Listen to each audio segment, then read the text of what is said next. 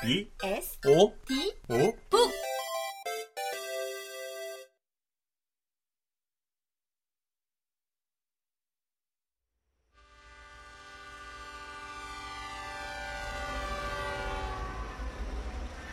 내 사랑을 다시 만났다.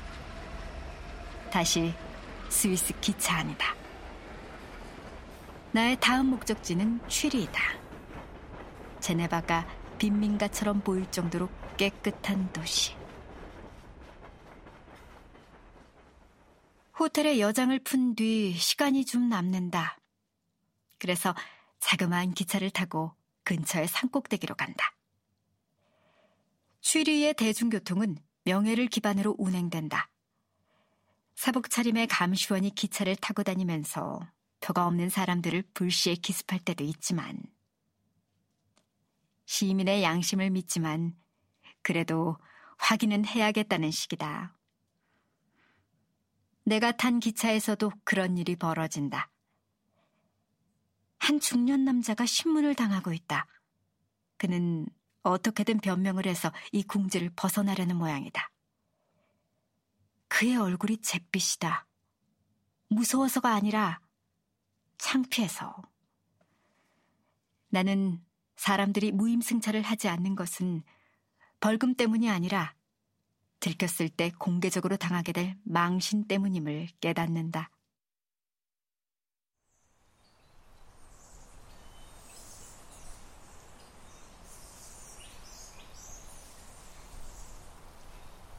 산 꼭대기의 선이 취리의 전경이 발 아래 펼쳐진다. 르네상스 시대의 그림을 보는 것 같다. 산 위에 올라오니 안전하다는 느낌이 든다. 어쩌면 그래서 우리가 산꼭대기를 좋아하는지도 모른다는 생각이 든다. 어쩌면 나무를 타던 침팬지 시절까지 거슬러 올라가는 감정인지도 모른다. 높은 곳에서는 잠재적인 위험을 모두 볼 수 있으니까. 눈에 띄는 것이 없을 때에는 긴장을 풀 수 있다. 날씨가 아주 화창하다. 하늘은 짙은 파란색이고 시야는 한없이 탁 트였다.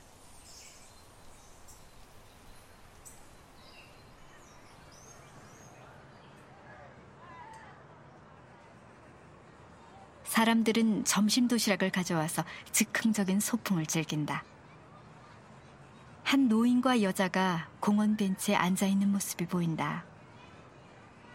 노인은 이탈리아식의 납작한 모자를 쓰고 미동도 없이 앉아 있다. 근처에서 어떤 여자가 개 두 마리를 산책시키고 있다. 개들은 서로의 발꿈치를 물며 미소 짓고 있다. 틀림없다. 줄을 매지 않았는데도 도망칠 기색은 없다. 스위스 개답다. 아, 여긴 정말 좋지만 이제 그만 가봐야겠다는 생각이 든다. 내가 항상 하는 생각이다. 이런 생각이 들 때 대개 나는 정말로 가봐야 하는 건지 다시 생각해 보려 하지 않는다. 그런데 이번에는 잠깐만 하고 나 자신을 붙들어 세운다. 도대체 어디로 가겠다는 거야? 지금은 오후 3시고 넌 스위스에서 아름다운 봄 날씨를 즐기고 있어. 만날 사람도 없고 갈 데도 없잖아. 영국의 학자 에브너 오퍼는 부가 성급함을 낳고 성급함은 복지를 갉아먹는다라고 썼다. 맞는 말이다. 가난한 사람들 중에는 성질 급한 사람이 많지 않다. 그들이 불행한 건 다른 이유 때문이다. 나중에 자세히 설명하겠다. 그때 깨달음이 찾아온다. 스위스인들은 부유하고 참을성이 많다. 이건 보기 드문 조합이다. 그들은 꾸물거리는 법을 안다.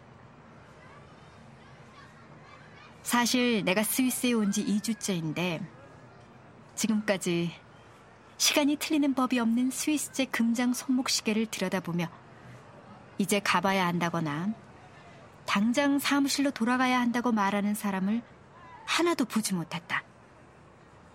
사실 그런 말을 하는 사람은 항상 나다. 나는 빈둥거리며 돌아다니는 작가인데도 50달러짜리 세이코 손목시계를 힐끔거린다. 친구의 도움으로 나는 블로그를 만들었다. 행복에 관한 스위스인들의 의견을 모으고 싶어서였다. 그 중에 특히 내 눈을 사로잡는 의견이 있었는데 지금 그것이 새삼 떠오른다. 어쩌면 행복은 이런 건지도 모른다. 어딘가 다른 곳에서 지금과는 다른 일을 하며 내가 아닌 다른 사람이 되어 살아가야 할 것 같은 기분이 들지 않는 것. 어쩌면 스위스의 지금 상황은 그저 내 모습 그대로 살아가기 쉽게 해주는 것이라서 행복해지기도 더 쉬운 것 같아. 그래서 나는 그 산꼭대기에 20분 동안 더 앉아 있는다. 그동안 내내 안절부절 못하면서 정말이지 죽을 지경이다. 그래도 미쳐버리지는 않았다. 이 정도면 작은 발전을 이룩한 것 같다.